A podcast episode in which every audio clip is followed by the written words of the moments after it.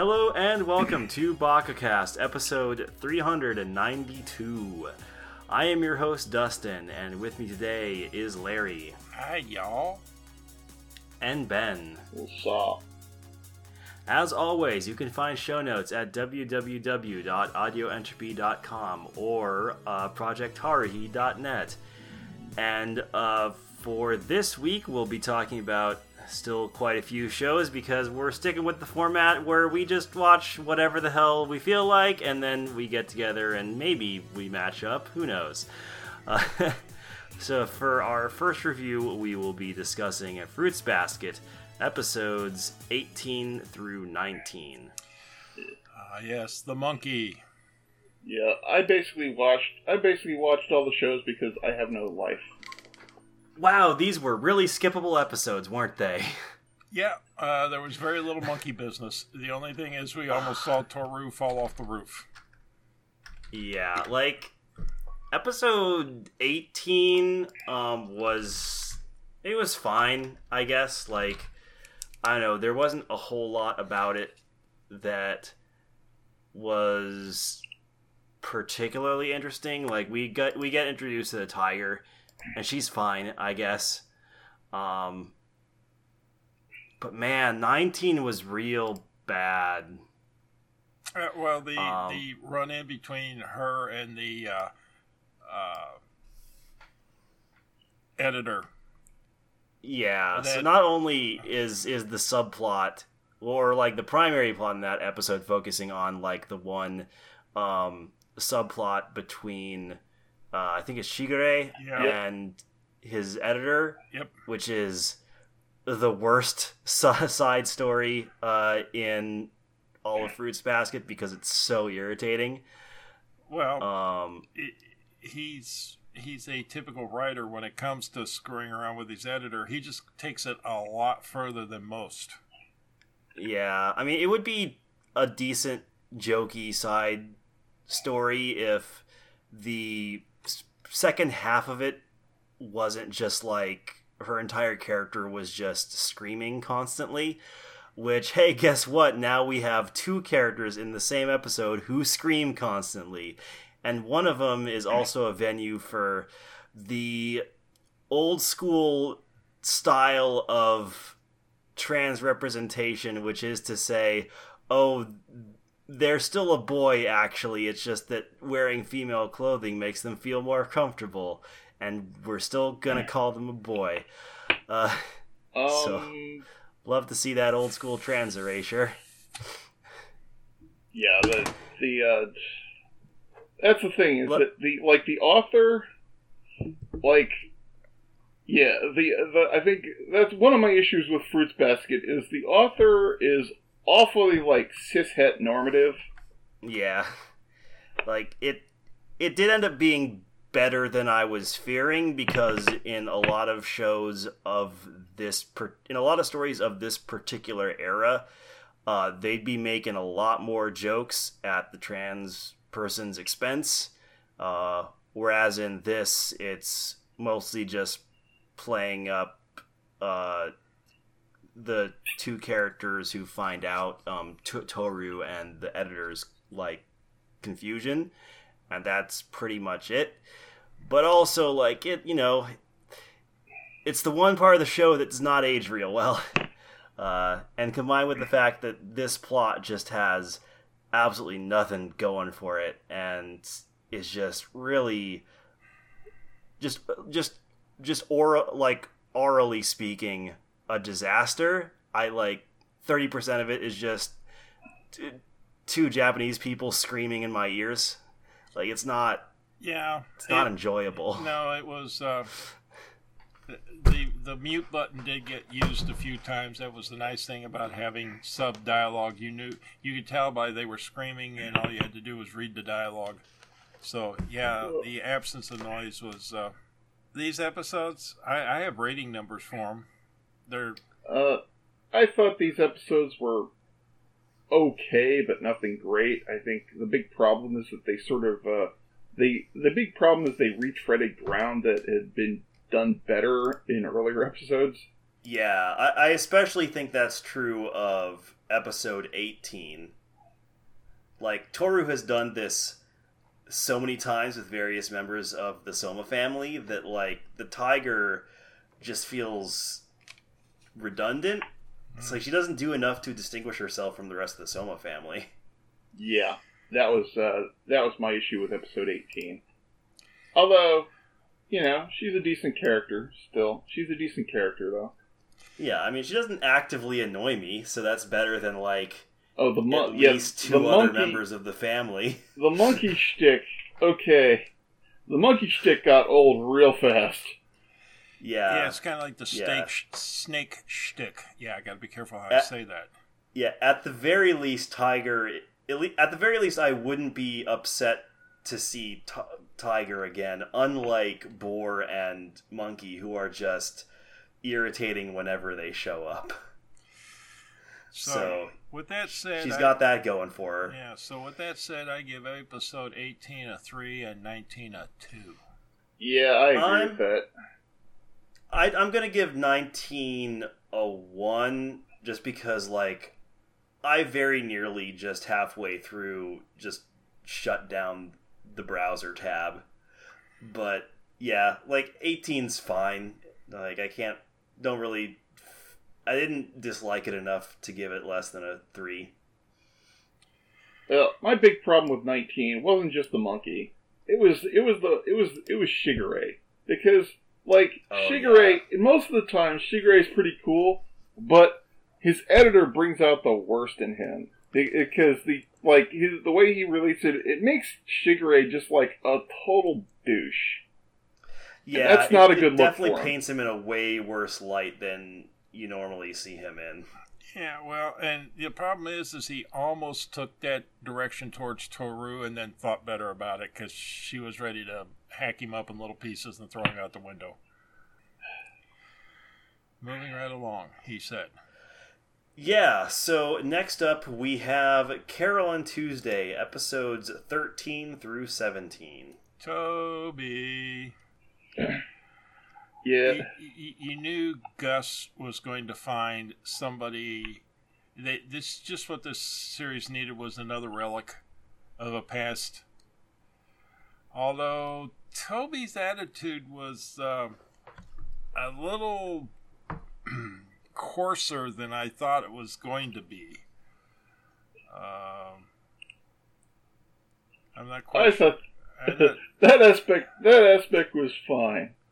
I to say I'm not I'm not saying it was bad. It was just kind of unexpected when he come barreling out of the house with an axe in his hand, looking like Santa Claus on a uh, long field trip. An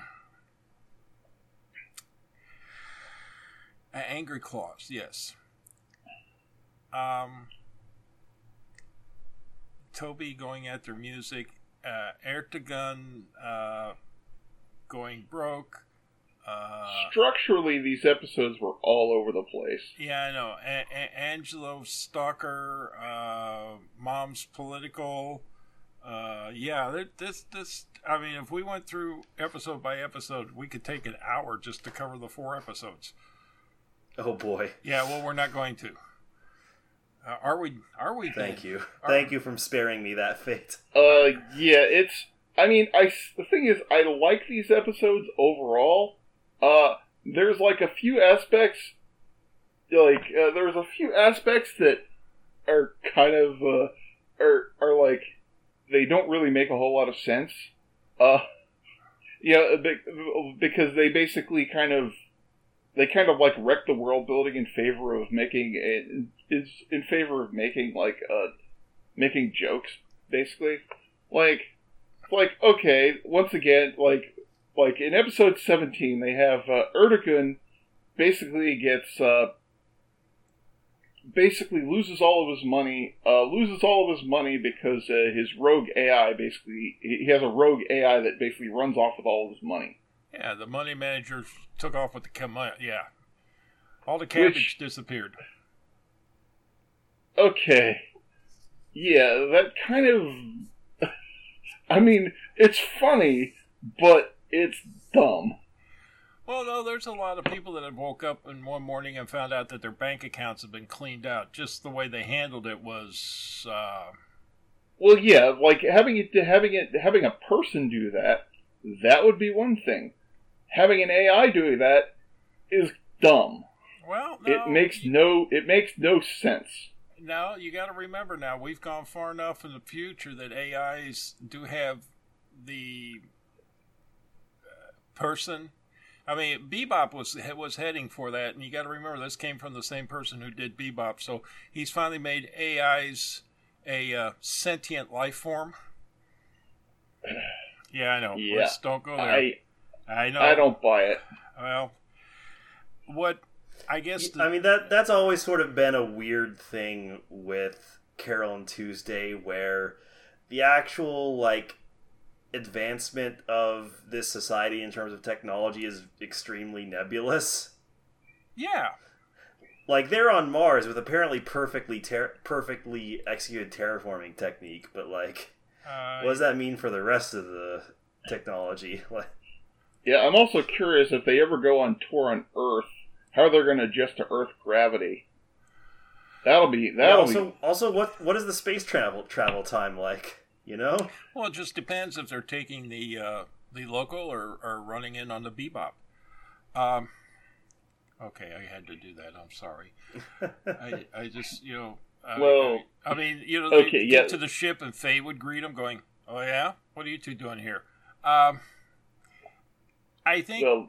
the the things that got me were Toby's lack of musical appreciation at times, even though he his critical was extremely critical.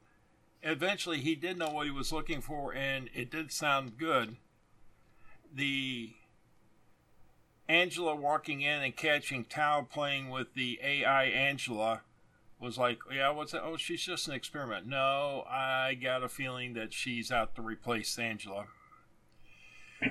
Um, Angela Stalker is, um, well, at the end of the last episode, looks like Angela Stalker is more than a stalker. Um, Oh yeah, cause right because yeah because at the end of because at the end of episode seventeen, what happens is you have uh, like okay, there's this dude Aaron who's like this IT guy, this IT guy who's uh, kind of has the hots for Angela and is like trying to get in her pants, uh, and you know and and so he's like hanging out with her and you know paparazzi or paparazzi are like basically you know tweeting all about how uh, tweeting all about how like Mo maybe they're dating um, when they're not. Uh, but then there's this dude. Uh, there's this dude uh, who who's like whose net name is Black Knight, who's been like basically posting, who's been basically posting all over the place, and uh, eh, he's sort of escalated, and uh, so at the end of episode 17, he basically runs Aaron over with. He runs Aaron over with a car. Well, he runs. The He, hell? he takes an autonomous car and mows Aaron down with it. Well, yeah. Yeah, Right, because he 'cause, was uh, he was nothing involved. He was standing there with the remote, going, "Hey, this is neat. If I do this and this and this, hey, it runs him over. Cool." Yes, because in this, uh, in this, yes, in this, uh, in this era, in this, in this world, uh, yes, cars are basically pilot are basically driven by AI, driven by AIs, and they can be hacked. Yeah, and so you know when you get in a car and there's no steering wheel, you get right out because that means you have no control over it. Um, the Tal Ertegun taking Angela to do Ertegun's new song was like, okay,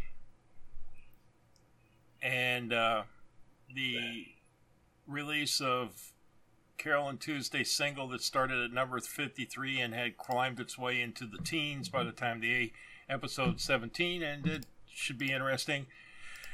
And then the run in with the political advisor, Tuesday's mom, Tuesday's brother, all of that side story. Right, right. Yeah. So, So, so to, to to put this in context, all right, yes, uh, Tuesday's mom is running for president of Mars, and she's going on a very uh, very populist uh, populist uh, kind of uh, xenophobic, isolationist, uh, protectionist platform. Oh, good. Um, Mhm. yeah, and and right. So she's all about like keeping keeping uh keeping Earth people out of keep you know keeping Earth people away from Mars, and uh and is like a part of her platform, which she is uh, basically adopted with the advice of this uh cons- this uh you know consultant who's been working who's like you know who's like working with an AI working with a you know political consulting AI you know so he's got an algorithm that keeps that tracks the uh, that tracks the polls. And uh, And- so and- at and this this- point at this point she's at this point she's behind in the polls. And so she starts basically you know going you know going all in on the uh, going all in trying to like basically have a trade war with earth. Um and her son spencer who's like here's her son spencer is like this policy's dumb don't do it and and her uh, consultant is like ah but no this will this will pull better What if we did though? Well, Yeah. her, and her consult her consultant is portrayed as a elderly Southern gentleman in a double-breasted suit, ready to sell you of chicken. course. You know, it's just kind of like, uh huh. The typical he's he's the typical Southern politician. That's how he's portrayed. Now, whether he is or not doesn't really matter, but that's how he's coming across. Well, no, he, what what he is is that he's basically. Uh, I I never got the like Southern gentleman thing. I more got like the basically the guy who basic the guy who sort of believes in uh you know changing uh you know you know adapting changing your platform changing your platform to to uh changing your platform to follow the polls basically Yeah. Oh, okay, I Uh, see. So whichever the way the wind blows. yeah yeah. and you know, cause, um, and so he's like, so he's like sort of uh, more of an uh, opportu- opportunist. Uh, Yeah, but yeah, okay. I, I, With but, no, with no, with no fixed set, with no fixed set of principles. Um, uh, that that's a definite. and uh, the mom is very So the receptive to this. Is what you're saying. And well, except you know, the mom is, and the, except the mom is very receptive to this. Uh, is very Ah. receptive to uh, Jerry's new, uh, you know, populist, uh, populist, uh, populist platform. Yeah, I don't know if I would go that far. I would more say that. Uh, hmm. No, I'm not going to compare him to anybody that's living and currently in the Washington D.C. area at the moment. But uh, yeah, he falls into that. Uh, yeah. okay. Okay. Anyway, I'm going to give everything that I watched a four. Yeah, I'm going to give it a four. I mean, there it, it, this had issues, and I think uh, in terms of tone and structure, it was very uneven. But I still like it. Well, it's it's trying to build a bigger world, I think, than it needs to. Of course, there is a possibility that this big world that they built may come together by the time that we hit whatever the final episode 24, 25, 26, whatever it is, whatever the final episode is. Uh, yeah. Also, the thing with Toby is like, okay, a guy like Toby is like, he's a throwback even now, Yeah. because because now, okay, today these days producers aren't going to go for fifty two takes uh, to get the to get a song just right. What they're going to do is they're going to go with like one or two takes, and then they'll just use their and then they'll just use their uh, use their computers to adjust. Yeah, Yeah, let's figure out. We'll fix it in post. Yeah. Yeah, Uh, I was I was actually watching. I was actually watching a. Uh, I actually saw that there was a YouTube. Uh, there's this uh, YouTuber named uh, Rick Beato, who who was like, you know, who was like a, a you know a musician and producer back in the day, and so he's like you know basically YouTubing about music, and so he was like complaining about how. You know how uh, modern day producers' reliance on uh, reliance on computers is basically choking the life out of music. mhm. It's basically making rock, basically making rock music. Uh, it's, it's basically causing the decline and fall of rock music. Mhm. And Yeah, so Toby is uh, sort of very much in line with that. Yeah, he ain't gonna fix it in post. He's gonna basically make them retake the song until they get it right. The only problem is, is Toby's version of right is. Um, I don't know if I want to compare him to the late Brian Epstein and the Beatles, but yeah, because that's George and Paul always complained about how many uh, retakes they had to do. But it, with fame comes a little bit of effort, which Well, Angela, well back in that well, well, back in that they, they didn't have compu- they didn't have computers that they could uh, no, no, that they fact, could use to adjust it. And You- so if they know- so if the know, take here- got it wrong, well, so if the the take so if they got the take wrong, then it was going to stay wrong. Well, here's the other thing. That studio that they walked into, if you notice, the most current looking piece of gear in the place was that eight channel reel to reel sitting there covered in dust and cobwebs. So, yeah, the minute I saw the equipment that was in the studio, I'm like, this is going to be fun. No AIs, no computers, no synthesizers, no this, no that. A, a piano sitting there with enough cobwebs on it to, uh, you know, make a, uh Bela Lugosi movie. Yeah. One thing that confused me though Go was ahead. that was that okay? They were they recorded their single, like in episode fourteen. They uh, they record their single, and they have they you know like okay, Toby had a set of backup music had a set of backup musicians Mhm. to to work with them, and but then like a couple episodes later, a couple episodes later, like where did those guys go? Because uh, because they uh, Carole and Tuesday have to find a whole new set of backup musicians to I- record their I- album. I, I believe the uh, optimal word was money. Or Toby didn't like them. one or the other. Yeah, that's that's an explanation that wasn't made, but uh, the uh, group that Carole and Tuesday picked up off the street weren't all that bad. Yeah. Yeah. All right, uh, next. Anyway, yeah. All right, so next we have. How many? Where did how- my list go? There it is. Uh, Dumbbell Nan Kilo Moteru, episodes 5 through 7.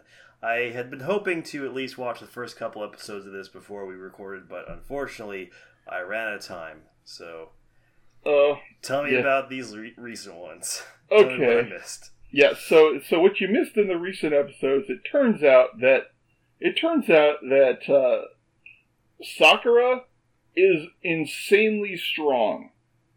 Uh, because because uh, like she basically uh, okay she uh, she uh, arm wrestles with this uh, this Russian girl named uh, Gina Boyd.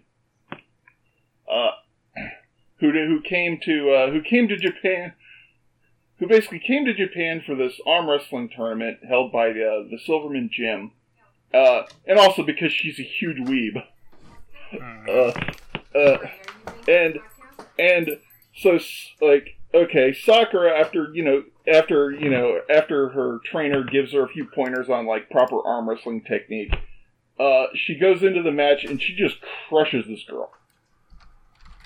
Uh, and, and and this didn't come. This didn't actually come out of nowhere because at the end of episode two, when they were at that boxing, when they were at uh, Ayaka's boxing gym, Mhm. uh, you know, you know, uh, Sakura actually like you know when she was like you know hitting the bag, she she actually just like she just like destroyed that punching bag yeah, in episode two. The, the Superman haul off and hit the punching bag and knock it through the wall. Yeah. Yeah. So yeah. So yeah. So one of the things. So it turns out, yes, Sakura, like inadvertently, inadvertently had basically hit on a hit on a uh, a way of make of becoming insanely strong. and not looking it. The Yeah, way, the, way uh, she, the way she eats, she should be insanely large, but she's not either. Well, okay. Well, they sort of they sort of addressed sort of that. ex- yeah, they did. They did. because the because the in uh, episode yeah because uh, in the recent batch of episodes they actually explain like uh, yeah they actually explain like the proper way to eat and like what foods to you know what foods to focus on uh, you know based on uh, what you want to do Anyway, Yeah. to to get back to uh, what I was thinking about is uh, the uh, Tachibana the teacher. You know, Oh. oh, she she has a secret habit. She uh, or secret hobby. Yeah, hobby is the word I want to use. She uh, she does cosplay, and uh, Yeah. Xena finds out about it. Uh, she puts two and two together and realizes that the mole on the teacher and the mole on the very famous cosplayer is one and the same mole, and she confronts her and comes to find out she's right, and then the blackmail starts. Well, well, she wasn't even really going to blackmail her. She just wanted to hang out with like she Yeah. just wanted to like hang out with her favorite cosplay model. But but like the teacher just like massively overreacts to uh to Xena calling her out on it. And she's like, "Oh, I'll do anything you want. Just like don't tell anybody." And and Xena's like, "Okay, I see an opportunity to basically, you know, Yeah, very opportunistic. Yes. and Uh, And so that's kind of fun. Also, like I said, a big thing about Xena is that, okay, she is a huge weeb who, uh, for some reason gets, uh, con- uh, some reason actually gets, uh, sort of in her mind has kind of mashed up Chinese and Japanese culture. uh, So, like- and some Korean culture. Yes. Yeah. So, you know, so to her, like, basically all of Asian, all, like, like she, like, is unable to distinguish Asian cultures from each other. hmm but she's like but she's a fan of all of them anyway Yeah, she does do some interesting exchanges of cultural. Yeah.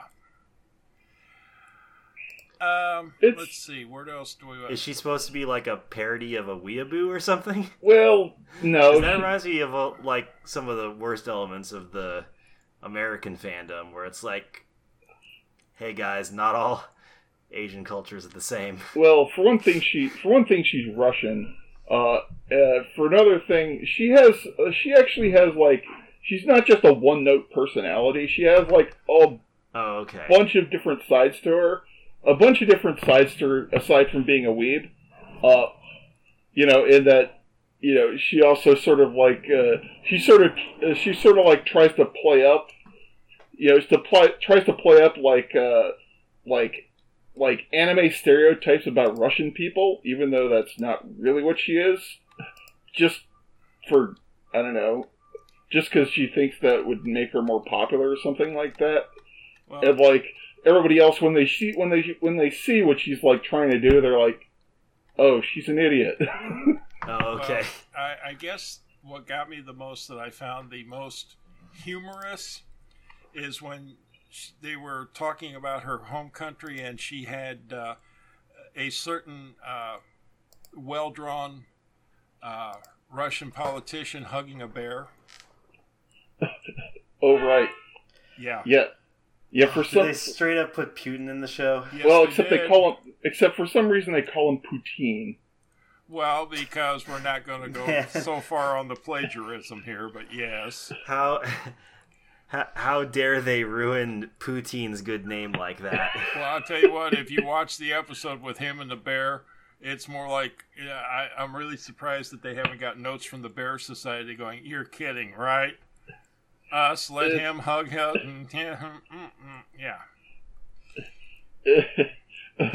it, it's actually anyway this show overall it's really funny i'm enjoying it Yeah, it, it's. I mean the the parts where they're telling you on how to work out and everything else are accurate. Um, the uh, muscle bound uh, instructor is. Um, it's interesting because you notice uh, he also seems to have a secondary hobby of listening in and telling, kind of telling us what's going to happen next. Oh yeah, yeah. Episode seven has this bit where uh, has this bit where uh, like all the girls, including the teacher, uh, try out to be try out to be idols because Xena is like obsessed with idols. Uh, except like you know, so they like they present themselves as like this wannabe idol unit, the Muscle Girls. You know, and they they do their stuff and uh like the know like the uh you know the judge the judge or whatever is like you know he's like at first he's like okay these girls are just way too weird. I cannot do anything with them. Yeah they uh it it it, it bounces around. It's using its talent quite well. So uh again on these episodes um I, am going to go with, again with fours on everything. Uh, seven was uh, kind of a, a little because that was the uh, want to be an idol, and that I I understand why they did it, but I personally I thought they wasted a little bit of time on it. I'm going to give them fives because I just had a blast with these episodes. Okay, you do what you want to do. I guess you guys are going to do right. Doctor Stone and Fire Force, and I'll be back for Granbelm yeah, speaking of a blast, let's talk about Doctor Stone episodes five through six, uh, where uh, our heroes, uh, our surviving heroes, get away from oh god, what's the Tsukasa guy's name? His name is Tsukasa. Yeah, get they get away from Tsukasa by exploding a bunch of gunpowder right in his face, by dropping a giant boulder on it. But yeah, I uh, I like these episodes of Doctor Stone. Um, so they basically find a way to revive um, Senku by um because Senku had deliberately got uh Senku had deliberately baited Tsukasa into attacking his neck where he still had some petrification. Um, and so his friends figure it out and pour some of the nitric acid uh, mixture onto his um, neck, and then we cut to a extended flashback, basically, that takes up the majority of episode five and quite a bit of episode six um, where we sort of see what happened after Senku immediately revived, and we get in, get some insight into sort of how what he was doing before. I think it was Taiju revived. Yeah, yeah, which was which was neat to see. Um, I'm a, I'm a little conflicted because you know while there was some neat stuff in here it's also I also don't think we really needed it. I'm not really sure what exactly it accomplished. Um, because I don't know, like I kind of felt like we didn't really need necessarily needed that particular like plot detail filled in. Um, but also it's not like it was necessarily bad. I don't know, just felt a little superfluous. Um, I did really enjoy episode six though, with the with uh, Ta- uh, Senku reviving, the band getting back together, and also like meeting a new character. Uh, because as it turns out, there are some other people who revived before uh, the gang we know and have had children already, and uh, they've grown up in a kind of like primitive society, the scienceless, essentially. Um, and this character is super good at daggers. Yeah, she actually, yeah, yeah, she actually makes uh, she actually makes Tsukasa uh, sweat a little bit to to fight her off. Yeah, Tsukasa does win in the end, and then f- friggin' drops an entire tree on her. Uh, but she puts up a decent fight. Um, and then we get to see Senku just uh, cr- like create a pulley system uh, in order to get the tree off uh, because he tasked um, Taiju and oh, Yuzuriha. what's her name? Yuzuriha. Uh, yeah, he tasked Taiju and Yuzuriha with um, basically going going back to Tsukasa for a mission that we as the audience don't get aren't privy to because Taiju also isn't privy to it. Yeah. Only Yuzu only yeah, only Yuzuriha is. yeah, Uh, yeah, yeah. Basically, Senku tells Yuzuriha the plan. Uh, he knows that telling Taiju the plan would be counterproductive because, well, He'd just Taiju- shout it. yeah, Taiju wouldn't get it, and he would spill he would spill the beans to Tsukasa in short order. But Yeah, Yuzuriha Yuzuriha turns out to be pretty smart. Yeah, what I like about Taiju is that Senku and Taiju have a relationship where Senku Taiju can be like, "Hey, why aren't you telling me this? Aren't we all supposed to like have an equal relationship?" And Taiju and Senku replies, "Uh, look, you're you're stupid, so you wouldn't get it. So it's best for everyone if I don't tell you." And Taiju's like, "All right, sounds good." Yeah, he knows he knows his limitations. I appreciate that. Yeah, so they they all three characters have a relationship where they know each other's strengths and weaknesses, and like they aren't put off by an I the idea of like you know it's probably better off for the group if we don't tell you anything, and then you just act when you need to, because that what's that's what you're best at. Um, but yeah, I like the idea of Senku meeting up with some other survivors who have grown up um, with a more superstitious understanding of the world and just sort of how he plays off of those characters. So I'm really excited to see how this relationship ends up going. But uh, Dagger Girl is uh, definitely going to be on his side because, like, Tsukasa tried tried to murder him, murder her. So trapped her under a tree. Yeah, well, he wasn't actually trying to kill her. He was basically just trying to delay her so that he could True. so that he could uh, you know go off and uh, go off and get the revival fluid. Yeah, but yeah, I'm even even though episode five was kind of just like there. Um, episode six set, sets up some really good stuff and uh, has some fun character interactions. So Yeah, I'll I'll give episode five a three and episode six a five. I'm gonna give episode five a four and episode six a five. All right. Um, so then we move on to Fire Force. Uh, I'm starting to have a few reservations about this show. Um, hey, Fire Force, what's up with the dominatrix ladies? In like department, what it, what is their squad? Like number three or five? Number they're the they're uh they're unit five. Unit 5, yeah. What is. It was mildly acceptable when, like, the one fan service. When all the. When most of the fan service was confined to, like, the cat mage who has, like, the weird ass pervert magnetism luck or whatever. Uh.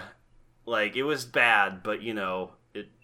At least Maki was mostly kept safe from harm. Um, but now we have like an entire squad of like sexy ladies with their boobs sticking out. And also like the leader of the squad is this dominatrix lady. It's just getting like weird. Like what is up with this squad? Are you trying to tell me that they're rejects from the Rocky Horror Picture Show?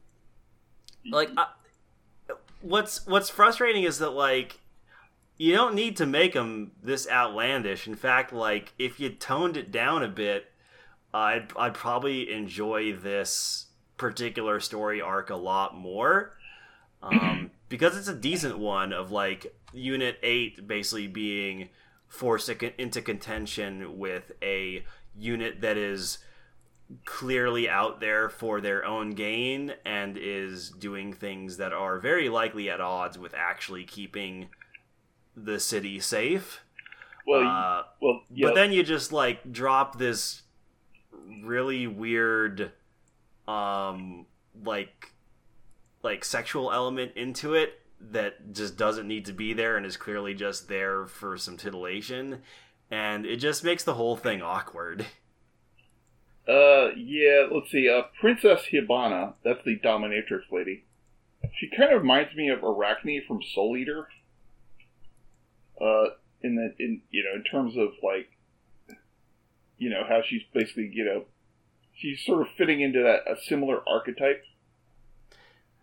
Yeah, But maybe, maybe the maybe the maybe the writer just likes that character type because, like, again, the, the same person made Soul Eater, so Yeah. maybe they they they just have this particular, uh, particular fetish. I don't know. Yeah, well, this one is, uh, yeah, Princess Hibana is way over, much more over the top than Arachne ever was. Uh, and it's, yeah, the, like the, uh, sort of like the over, over the topness of her dominatrix act is kind of off putting, I'll, I gotta admit. I mean, she's like, in, in in episode five, she burns the nun's clothes off. It's like Yeah. what?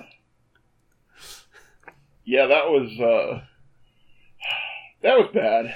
Yeah, they try to make it into like a character moment where she's like, "Oh, how dare you wear that nun clothing in front of me?" Like the nuns just use the fire religion as a cover or they exploit it or whatever. I can't remember exactly what she says, but like they try to make it into a character point that she doesn't like the religion that has been built up around the human combustion phenomenon. But like, you're not fooling anyone, dude. We know why you had her burn off her clothes. Like, Uh yeah. And yeah, well, okay, yeah, and okay, the character moment has a bit more behind it cuz there's uh like there were flashback bits of uh, uh where where evidently like the uh the sister Iris yeah. So the nun from uh the nun from Unit 8 is Iris. Uh oh right, yeah, that was Uh, her name. So Iris, uh, you know, Iris uh, actually knew her back, uh, I guess, from their seminary or whatever. Uh, Oh yeah, because like in the uh, ending theme, isn't there like a, a nun with um, purple hair in that scene too? yes. I think that dominatrix character also has purple hair. Yep. Okay. Yeah, and well, yeah, and actually, at one point, uh, let's see, Iris calls her Nason, so she was presumably kind of like a uh, senior to her at the uh, seminary or whatever. Yeah. Um. uh. And. Yeah, yeah, like, but like, what's going on with like the uh, the machinations between uh, you know, between Squad Five and Squad Eight? Okay, that is like some interesting stuff. Yeah, it's real good.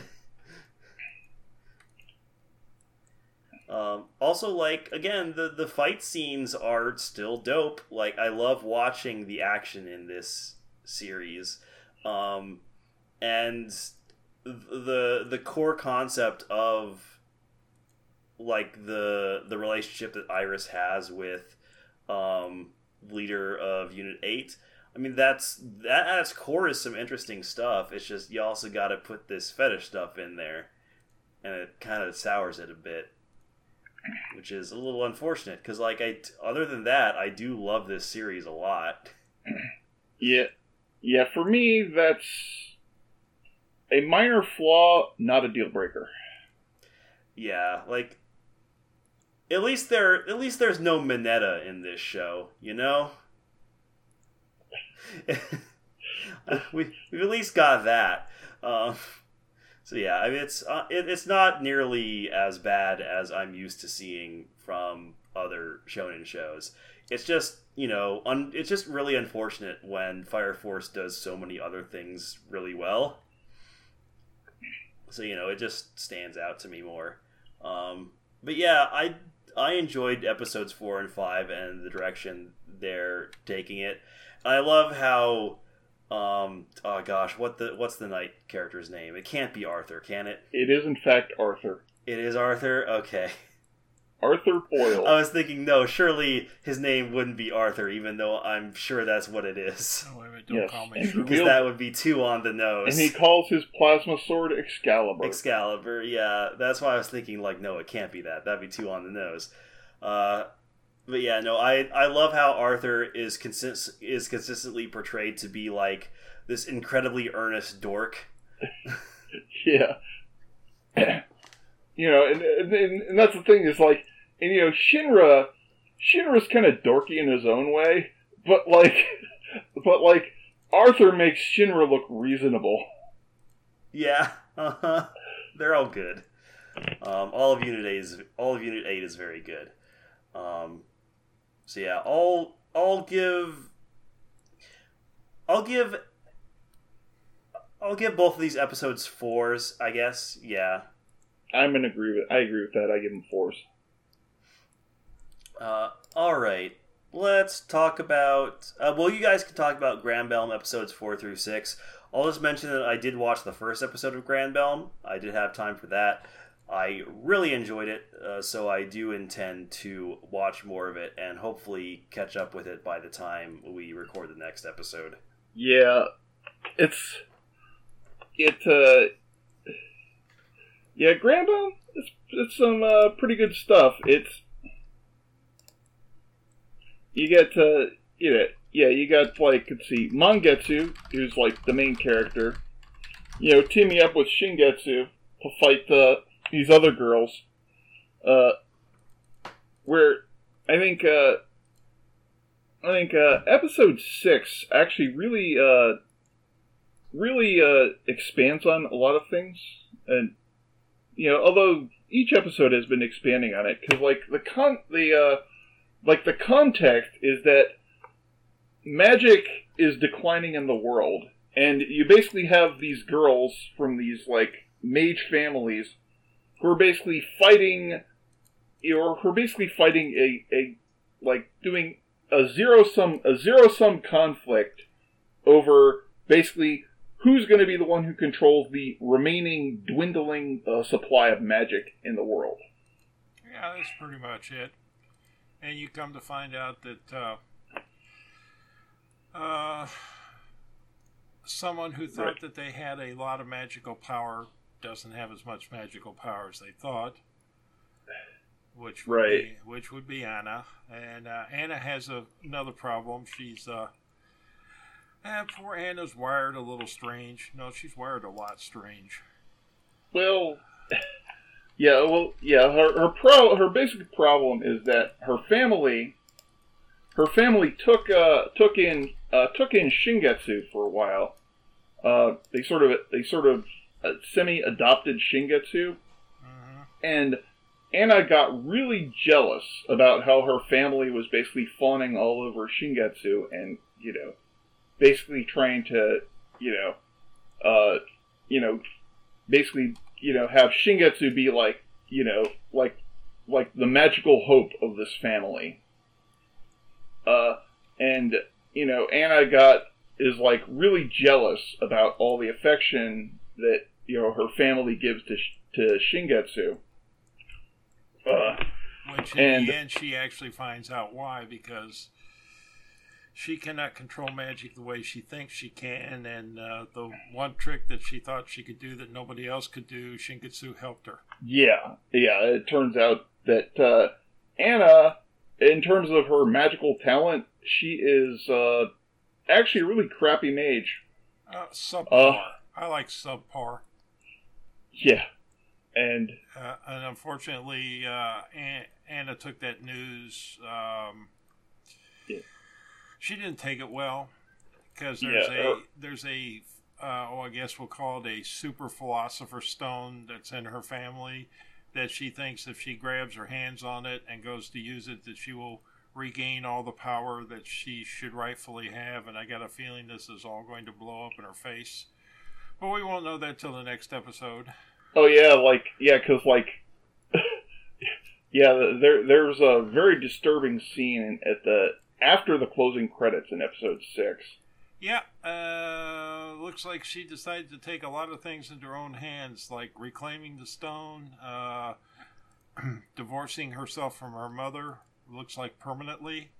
Um, yeah, um, she's uh, basically gone wonky off the deep end. Uh, the other characters involved in this uh, all have their backstories. Uh, Shingetsu wants to become the uh, yeah, the evil queen. Uh, they call it something else, but it's the evil queen, so she can destroy all the magic and remove magic from the world and release the mages from their curse of having to fight over this all the time. Uh, Magne- uh, Mangetsu's not sure what she wants to do. Uh, Anna wants to be God. Nene gets defeated. Uh, Anna's former cohort, Shi Shuisu, um, turned on her, and Kyon wants to release her sister from a curse that I'm to guess, uh, yeah, and I was, uh, I would say that uh, Shusu, Shusu put the curse on Kon's sister, if I was guessing. That hasn't been made clear. That hasn't been made clear, but uh, it sure looks that you know when they were having that little tussle there during the last battle, and she goes, "Oh, you want to know who did it? Oh, I'll tell you after I beat you up." Well, the beat you up didn't happen, but uh, yeah, she was sure leaning towards going, "I did it, ha ha." Yeah, I'm the one who put your sis. I'm the one who put your sister into La La Land curse. yeah, right. Yeah, so like, let's see. I think yeah. So the context for this is that one of the other one of the other girls, uh, uh, let's see, Shisui, I think, uh, she was uh, she was sort of kind of working for working with Anna, but Mm-hmm. eventually she's like, you know what? Uh, you know, she says to Anna, you know what? You're weaker than me. I'm not gonna. You're not the boss of me. Screw you. Yeah, that's that's that's the one who I think put the cur- curse on Kyon's sister. Right.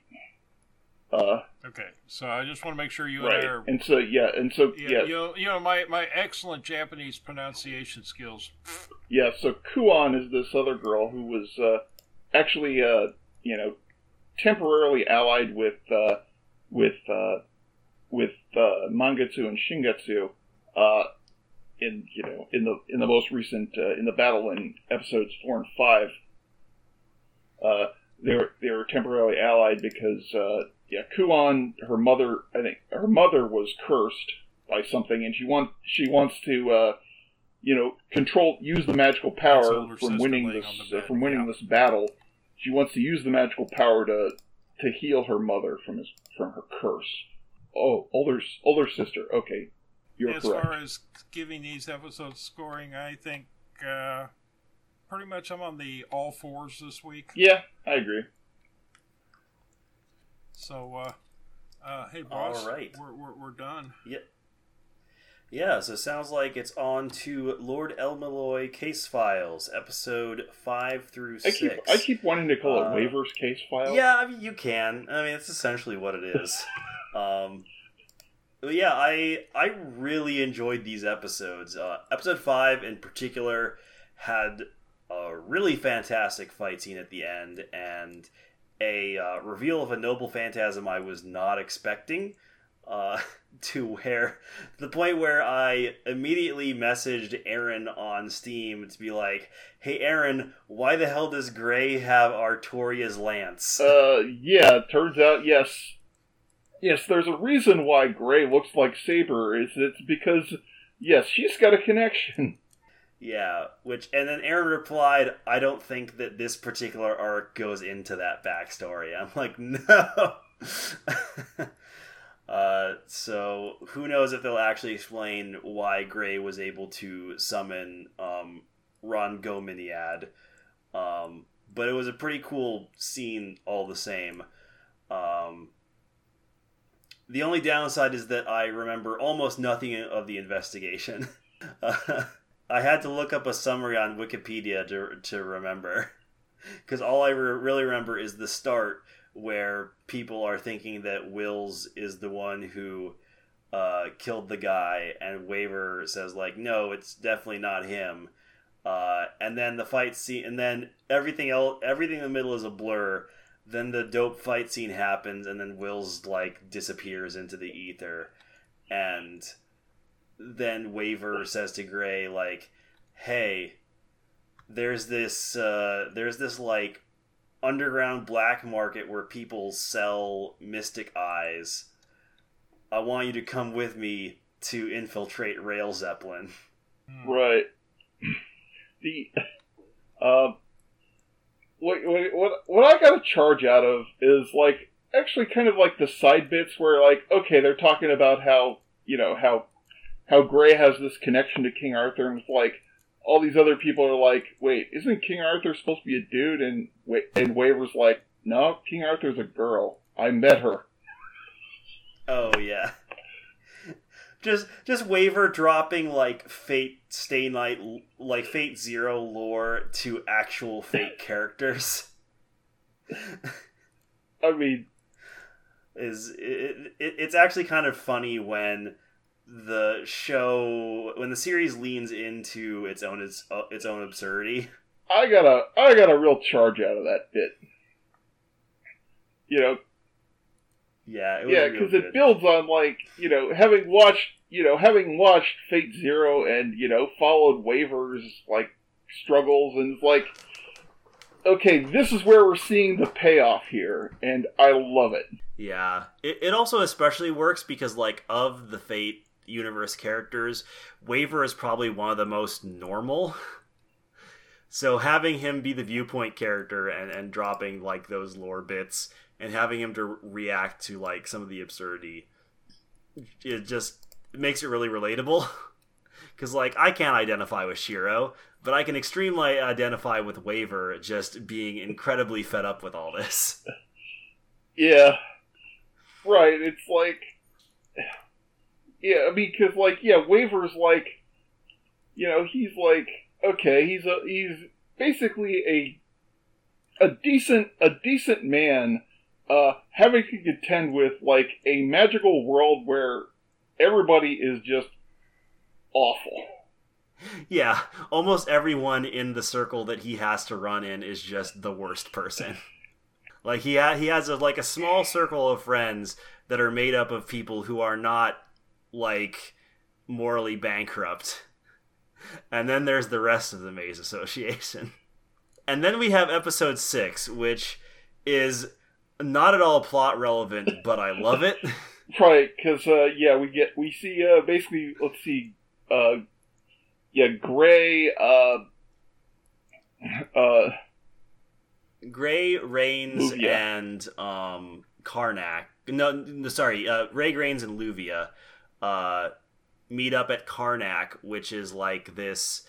Um, oh gosh, I saw someone tweeting about this, but it's a stand-in for like a uh, fancy clothing and, and jewelry store. yeah, um, that is uh, owned by Luvia. Uh, and they basically go shopping, and a good chunk of the episode is basically just Gray hanging out with the ladies um, and having interactions with, with people who aren't just, you know, Waver. Uh, and sort of getting getting to see how these characters behave just on a day off when they don't have to do anything. Uh, and then halfway through, they realize that they're trapped inside a bounded field that keeps them in, in like an alternate dimension of the store, and they cannot leave. Uh, and they eventually find out that the bounded field was caused by Luvia creating an enchantment that was meant to convince people to spend more money in the store that she owns. That just went that just went off, just went awry, basically. And so Luvia has to use a bunch of wrestling moves on some automata and then break her own statue to release the spell. yeah. So she's she basically uh, sort of has to take a financial hit in order to get out of the uh, in order in order to get out of the trap. Yeah, Luvia is such a good character. Yeah, yeah. Well, yeah. It, Um, I also I, I also love that Gray is very enamored with Luvia doing wrestling moves. who wouldn't be? Please, Gray, learn how to do a moonsault. um, but yeah, I this episode just was the most filler. Uh, but also, it was very entertaining. I liked seeing these characters hang out, uh, and I liked the their like their fancy outfits, um, and the uh, and like the actual like sort of conflict was like like fun and just also totally inconsequential. Well, well, Um, and, and I also liked uh, seeing Gray try, like trying to think like Waver. well, Waver. I also actually what what I- what one what I appreciate about the episode six was the uh, the conversation that Gray had with Reines, uh, where like Reines was like, you know, where Gray wanted to like sort of understand where Waver was coming from, like what Wa- what Waver experienced when yeah, he fought in the Grail War in Fate Zero. Uh, oh right, and Reines tells her about Yeah. Iskandar. and and so it sort of has a way of I think I think this episode had the effect of kind of uh, even though like Gray and Waver were in like literally separate worlds, it deepened their relationship, which I appreciated. Yeah, because like Waver doesn't really open up about himself. Um, even back in Fate Zero, that was one of his flaws. Um, so having this uh, conversation where Waver isn't around, uh, so Reines can like essentially open up for him, um, is is a is a neat idea. Uh, I like how Reines, even though she's much more in line with the typical Mage Society members than she is with Waver, like, still reveals that, you know, she. Like, there is a part of her that does genuinely care about these people, even though she, like, acts detached. Yeah, So, yeah, it was it was a really good episode. I thoroughly enjoyed it. I'm Um, giving these episodes fives. Oh yeah, absolutely. I I'm I really like this show a lot. Uh, um, yeah. Then I think, uh, yeah, the last thing we have to talk about is uh, Copcraft episodes four through six. Uh, before uh, Ben and Larry talk about these episodes, um, I wanted to note that I did watch the first episode of Copcraft. It was fine, but not quite good enough to uh, earn a slot in my uh, limited amount of time I have to actually watch anime. So I'm probably not gonna bother with it until I get a bunch of other shows that I actually do really want to catch up on out of the way. Hmm. Okay. Yeah, Uh, Copcraft. Uh, yeah. So yeah, I mean, the, the the biggest the biggest was the end of the ferry episode, and uh, somebody learning how to drive. Right. So, episode four. Well, episode four was kind of all over the place because, like, the first part of the episode finishes up the, uh, you know, finishes up the story arc from the first three episodes. So it, it, so it finishes up the whole deal with the fairy, where basically the fairy, the fairy kills herself in order to avoid being turned into a bomb. Uh, you know, know, Yep, as a way of that's what she did. right. uh, basically in order to save, uh, you know, and it turns out like the fairy was friends with uh, the fairy was friends with Tilarna, and so basically, you know, the fairy, in order to save Tilarna, uh, she just like she sacrificed herself, and okay, and but the uh, the sorcerer, the sorcerer who, you know.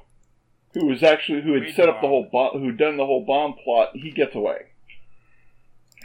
Yep, for the moment. Yeah, so he's pro- he's go- he's like uh, he's basically going to be like a recurring villain for like this whole season, I think. Um, Uh, yeah, I pretty much bet on that. because he shows up in episode five, sort of, kind of. Uh, yeah. So the rest of episode four starts off with this thing where, uh, they find where they uh, the uh, basically the the uh, the morgue uh, picks up this uh, picks up this mummy or whatever, uh, which uh, which is supposed to be, uh, you know, is basically, which is being examined by, by, let's see, by Kay's, by Kay's ex girlfriend, Cecile, who's actually a pretty cool character. I like her. Actually, I, th- I, th- I think she's more than an ex girlfriend. I think she's an XX. I think she's she was married to him at one time. Uh, well, maybe. But yeah, But anyway, it, it well, we the X thing comes up later on too when uh, somebody learns how to drive, which I found extremely. oh yeah, that Um, that was in episode six. Episode, uh, uh, where okay, so episode, But anyway, let, let's let's finish the vampire. right, First. so episode, uh, so episode four. Turns out the mummy is a, is actually a vampire, which was dormant, and uh, like the vampire basically it revives and it eats uh, it eats Cecile's assistant, eats Cecile's assistant, kills him, and drains his blood, uh, and uh, is and then is on the run uh, for, and then then is on the run through most of episode five, but eventually, uh, you know, while she's on the run, the vampire uh, is uh, uh, is approached by uh, the sorcerer from the from the uh, from the earlier arc, uh, who's who's basically using a using a puppet body using a puppet body basically to talk to her, and is like uh, Yeah. offering offering to help, you know, you know, you know, uh, I, be, I guess in order to get uh, in order to get access to her vampire magic. Uh, I would guess. she uh, the vampire does not play along with this and uh, basically No. kills the puppet body kills the puppet body and fights with uh, Kay and Tilarna and but you know Kay and Tilarna eventually win by basically well basically uh she gets run over by a train Yeah, she uh, can regenerate, but she gets knocked into so many pieces that regeneration becomes no longer possible. Yeah. know That's that's the polite way of putting it. Yeah, and that finishes, uh, and so like episode five sort of finishes up kind of a mini arc. Uh, Yep. But then episode six, episode six is actually a kind of a like a self-contained episode. Uh. Where Well, it, se- it seems on the other side that uh, there's very little photographic, very little entertainment, and that adult entertainment from this world seems to score big in the other world. right, so yeah, so it turns out the uh, it turns out the bad guys of this episode are smuggling porno mags from Earth to the other to the other side. And this isn't hard. This isn't hardcore porn. It's just porn. yeah, uh,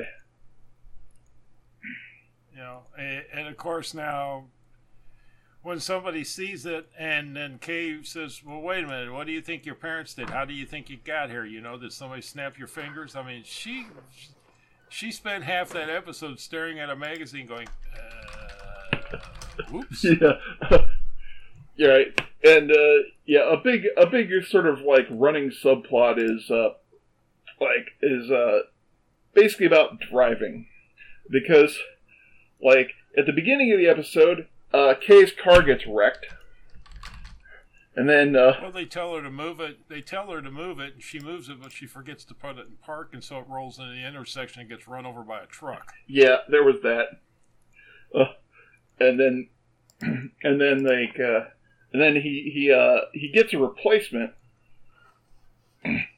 Oh, does he get a replacement? The red sports car. Yeah, yeah. Evident. Uh, yeah. The the chief uh, said uh, the chief uh, mentions that there was a police auction where uh, where they can basically uh, get, uh, or essentially the police can uh, basically you uh, sell off uh, can sell off or reallocate uh, stuff that got uh, stuff that got taken from convicts. Uh, Yeah, and see, he was using his personal vehicle instead of a instead of a department car to begin with. So this was this made the car being totaled even even more dramatic because it was his his car, not the you know if it was a company car, well, it's a company car, big deal, blah blah blah blah. blah. But yeah, he she totaled his car, Yeah. What? Saved his life, but totaled his car. Yeah. One issue with episode six is that uh, okay, one of the other uh, one of the other detectives uh, who, uh, who who frequently goes undercover is uh, is gay. Very very gay. Yeah, I'm not, and I'm not really liking the way they portray. Uh, it, yeah, it's not the wokest portrayal of a gay character. Oh dear. Not the So- worst, but not particularly good.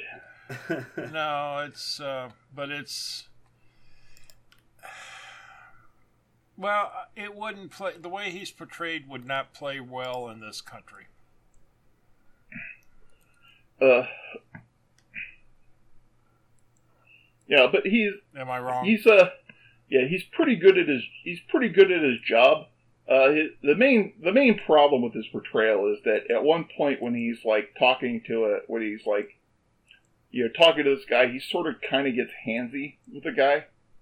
Ve- extremely grabby Uh, to the point where his partner's got to remind him that they're on duty. He's not. Yeah, yeah, that was pro- that was problematic.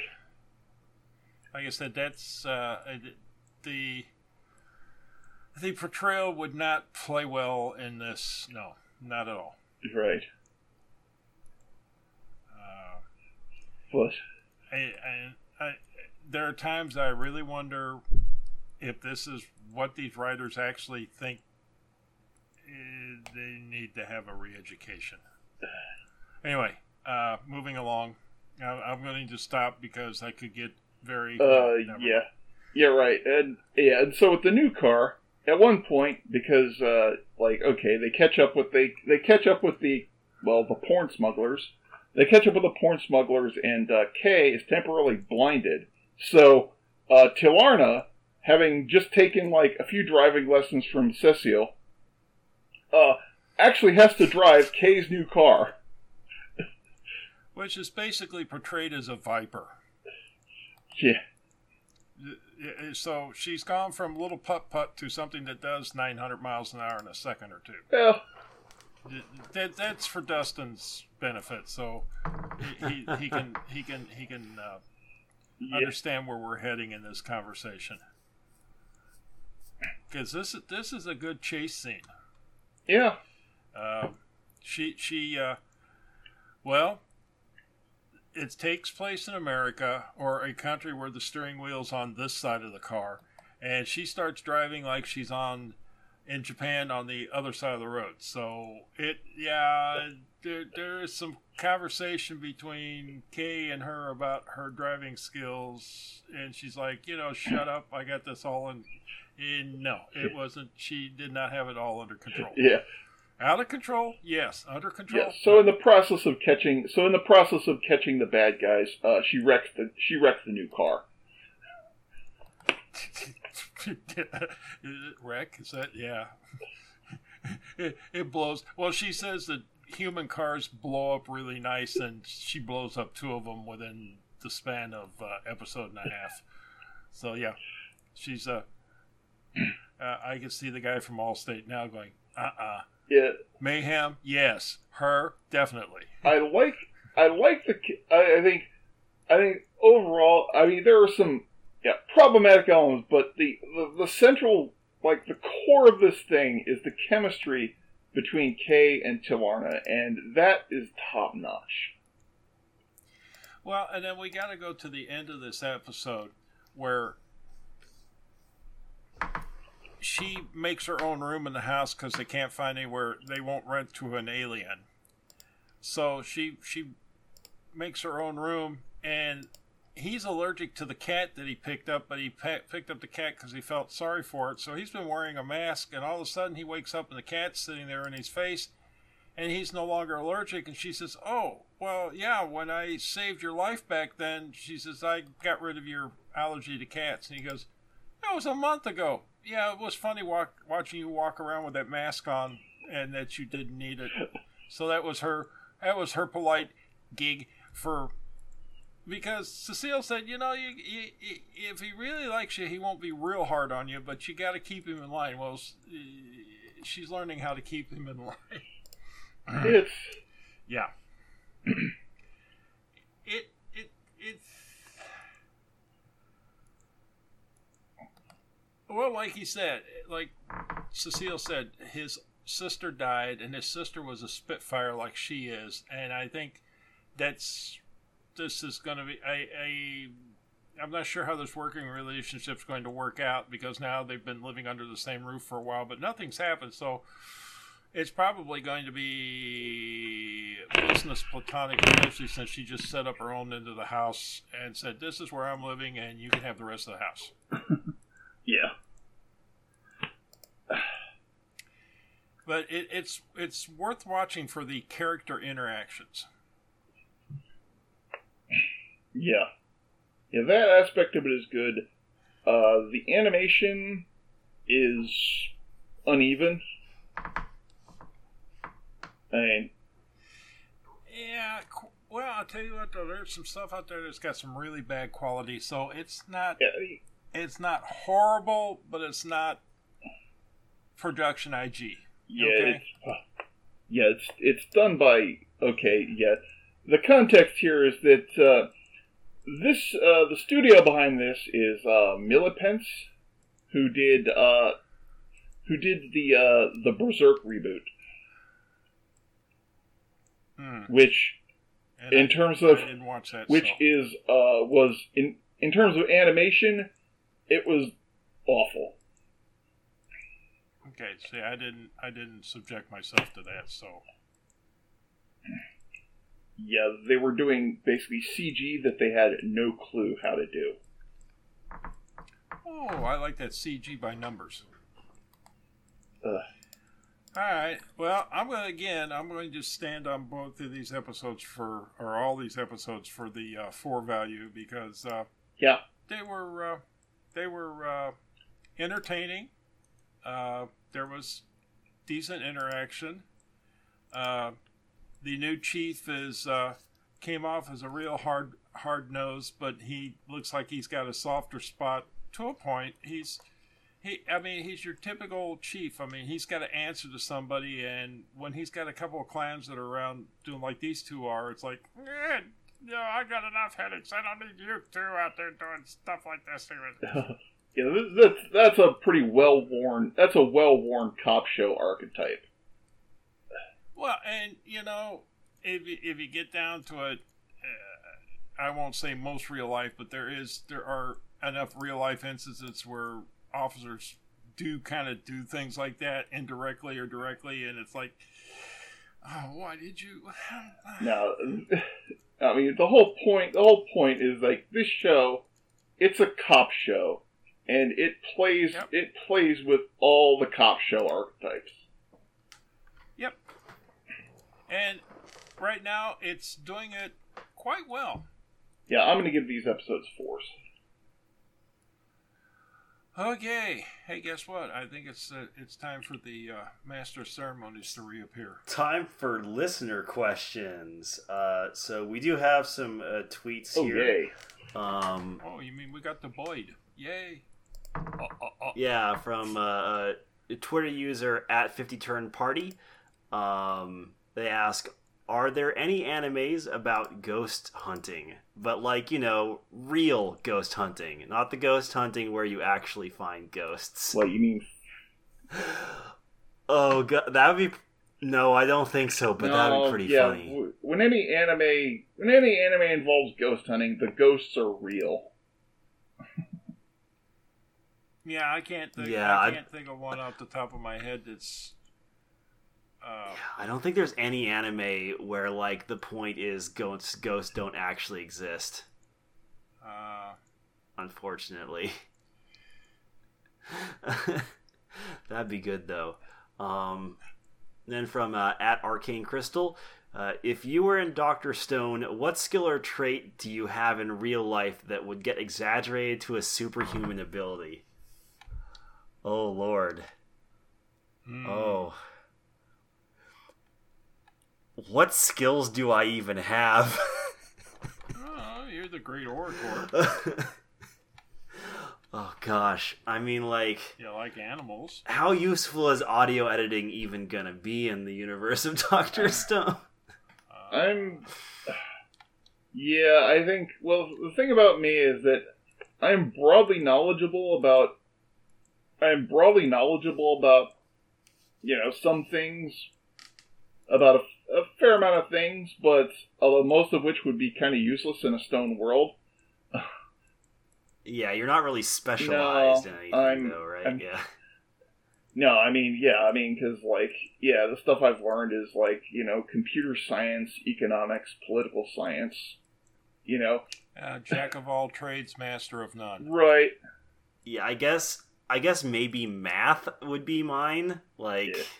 But no, but I mean, the, the okay, the trait that I think would be uh, uh, highly exaggerated would be my laziness. That's my biggest. That's my biggest flaw. I am lazy. I am incredibly lazy. Man, I don't know if I'd admit that to a public audience, but you just did. Uh, Larry Larry would know all about how to uh, make a make flying devices. You'd be you'd make the first glider. Oh yeah, I would be their uh, uh, Da Vinci. We do balloons and we do gliders. Yeah, Uh, yeah, I I guess I guess my skill would just be math. I suppose. well, Uh, my my I'd, I'd just be exaggerated to a ludicrous degree where uh, because I'd be an anime character, I'd just know all the math and be able to do it well, and you need a just in my head. you need a huge blackboard to have this humongous formula written out, and then you need a side character coming in going, "This board is a mess," and start erasing it behind you. Yeah, and, and then my eyes would go all wide, Yep. and then Yep. yeah, exactly. Well, we yeah, my thing would be uh okay, once once you had okay, I'd basically be useless until you had a certain level of population. Uh but once you had like, you know, once you had a, a like a fair amount of population, then I'd be like okay, I'd come up with Okay. plans for like political and economic organization, but I'd be too lazy to actually do any of the work myself. Sounds like King. oh, so you you'd be a middle manager. Oh, I was thinking more along the King lines. He'd be the king. Oh gosh, Nah, I'd I'd, I'd be there are no there's no room for kings in this. I'd be an stone advi- I'd be I'd be an advisor. Okay. Uh,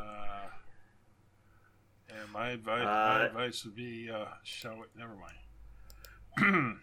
Uh, then we have a, a question from uh, uh, Izzy Silver Izzy Silver Mountain uh, Twitter handle Twitter handle bleh, I can't talk anymore. Uh, Twitter handle Lecomte de Argent, I think is how you pronounce that. Um, I've never actually tried to pronounce their Twitter handle before. Uh, what is best in anime? Well, it's obviously to crush harem anime and see them driven before you and to hear the lamentation of their moe blobs. All your waifus are belong to us. Oh god, why? No. That's two really old memes in one. No. uh, actually, I've been kind of since um the uh, universe. I've been kind of waiting for another decent sci-fi, which hasn't happened. Okay, Larry comes up with a serious answer. Well, of course, Larry comes up. Yes, what is best in anime is actually space operas. Yeah, we're being honest here. Uh, yeah, space operas rock. Just give us more space operas. Um, Well, Jasmine, uh, Jasmine Marsh, uh, Twitter handle at Pidmon asks, uh, "What would you remove from anime in general? I'd get rid of the pervert pervert character. That is a solid choice. I think I will agree with that one. Um, if there's any trope I, yeah, I can't think of more tropes I hate. Any trope I can't think of any trope I hate more than the pervert character. Honestly, Um, well, uh, you know, I'm thinking. yeah, I'm okay. I am uh, complete isekai trash. So I watch way too many isekai shows, and okay, okay, okay, but but fundamentally, the thing I get rid of is okay. Give these characters a working give these characters a working set of sex organs, please. just just have like actual adult relationships. Yes. basically. Yeah, Well, and, I mean, also if- sort of uh, if as a corollary, as a corollary to that, stop drawing them like ten year olds. Yeah, I mean, Yeah. if you're gonna Lolly build it, if you're, are- okay, if you're gonna have a harem, actually have a harem. Have the dude get it on with his harem. Seriously. Um, Yeah, uh, address polyamory with the respect it deserves. Okay, that's one thing I will give. well, my my my my my biggest peeve, and we discussed it earlier, is uh, you know uh, over exaggerated portrayal of groups that fall out of somebody's recognized norms. oh, okay, yeah.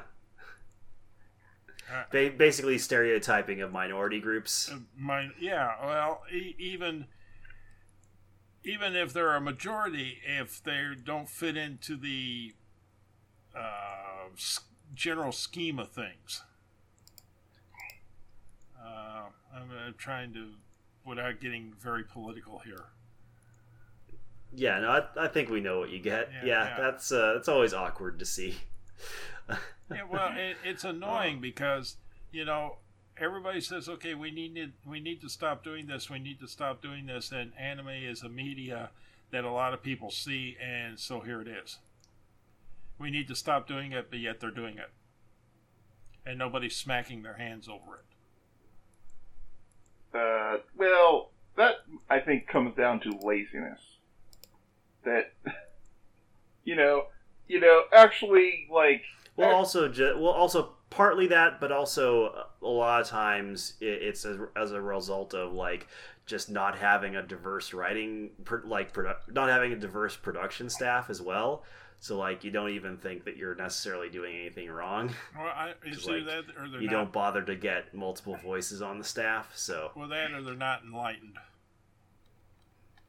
You know, I mean, that's often why it happens in American media too. Is it's just like you got a production staff that's filled with white people, and yeah, no one else. Yeah, that and that's where I was trying to keep that part of the conversation. But yes, that's it. Uh, there's a lot of it. Like I said, the uh, well, the cop craft and the Carole and Tuesday and a few of the other things that have come about. It's like you know, it's a it's a wonderful um, story that's being told, but there's a lot of things in the story that could be redone uh, a lot of character references and character portrayals that could be cleaned up.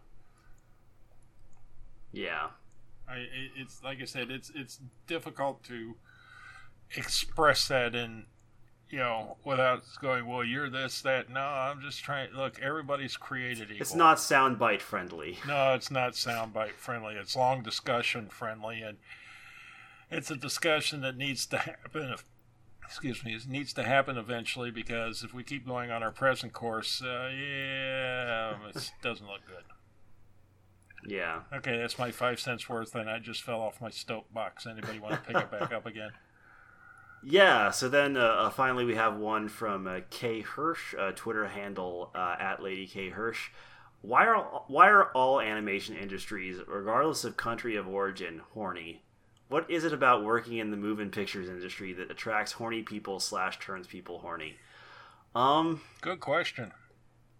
I think because like when you're when you're doing animation, you aren't really bound to any realism. So you can just kind of experiment with whatever you want. You can chase your bliss. Well, it, Uh, it's graphic novel. So- It's graphic, no- like the gra- some of the graphic novels that are just like, um, you know, well, you know, I got these ideas and I can put them on paper because people will never do this stuff. well, animation Uh, animation is about depicting people's dreams, and oftentimes they are wet dreams. Yeah, yeah, that's, that's Yeah. kind of what I was go- getting getting at. Um, Bravo, sir. Bravo. you said it more poetically, Bravo. and also you, you both said it more poetically than I did, uh, and also in a way that made me want to shut the podcast off right now. um, uh, but yeah, no, you, like you uh, it pretty much PG thirteen. I'm I'm I'm proud of you, Ben. Yeah, I, And- I I suspect that the reason that people are drawn to animation in the first place, um, you know, the, the flexibility of animation and just you know, um, uh, created art in general, uh, is also, you know. Also attracts people who are like, I have specific needs that cannot be fulfilled by reality. Well, and you know, here's the thing. When I first started doing this and telling some of my friends I was doing an anime podcast, they said, "Oh, you're watching that animated porn?" okay. Okay, so I'm like, "Oh, wait a minute." So, I mean, I had uh, at that time I had great stuff that I could show them. Uh, basically, er- I think everybody that I know has at least seen at least the first five episodes of Crest of the Stars, and a few other things where that's it's not animated porn. You know, it, not anywhere close. And they're like, "Oh wait a minute, this has got story and content." Yeah, yeah. Some of the stuff is actually really, really good. You know, don't lump it into a big, big thing here and call it. You know, it's not. Yeah, and honestly, like sometimes, even when it is like, uh, even when it is horny, like that doesn't necessarily mean it's like bad. I mean, we all like kaiju Well, or keijo, not kaiju. Keijo. yeah, yeah, Well, Yeah. kaiju are cool, but uh, not, but not, but not, not in the not in the horny context, because that would be Yeah, creepy. no. well, well, and I mean, Oh, to go to something, I mean, to, one of my more favorite series is when uh, Katsumi's in the shower and gets attacked by the uh, uh, alien. It's like you know, uh, yeah, it's like there, there's, but not, it, it's portrayed, but nothing happens. It's like, now is that porn? Yeah. They're like, no. I said, that's a scary Uh, movie. Yeah. So you know, oh. yeah, I, I Also, on, on the other hand, maybe there. On the other hand, like also there are some shows where uh, maybe you should have just kept your fantasies to yourself. I'm Fractale. looking at you, man. Looking at you, man, you Hikensho. I'm looking at Fractale. Should should have just kept that one to your own imagination. Yeah, you should have just left left her sharing alone. it with the rest of the world. Yeah, you should have left her alone. Um, yeah, it, it's the thing, uh, and it seems to be a generational line. I would say, and I, I'm, but most of the people that I have bumped into that are over the fourth decade, present company excluded, uh, look at anime as as cartoon porn, and those under forty. uh, know what it is because it's been Toonami'd and uh, Adult Swimmed and everything else enough that you know. But these people won't wa- or had no idea or no concept of what was going on, and they just went by, you know, what they had heard, and what they had heard was wrong. Well, also like I think an important part of of Kay's tweet is that it's it's regardless of country of origin because like um, one of the uh, one of the more popular podcasts on the audio entropy on the audio entropy network and also one of my favorites totally reprise uh, is about totally spies uh, which definitely which, which very frequently goes to some fetishy places um, uh, and like i mean i think we're all familiar with uh, you know esurance's former animated mascot Mhm. wore that cat suit Yep. um, so you know Well, it's, and uh, it's a universal thing well, and the, and, uh, and the other, or and like ralph bakshi um, pretty pretty famously horny for animation made cool world Well, and then the the other thing that I didn't mention, but I will mention now is, uh, your typical event where half the crowd is dressed up cosplay and some of the cosplayers wear outfits that leave exceptionally little to the imagination.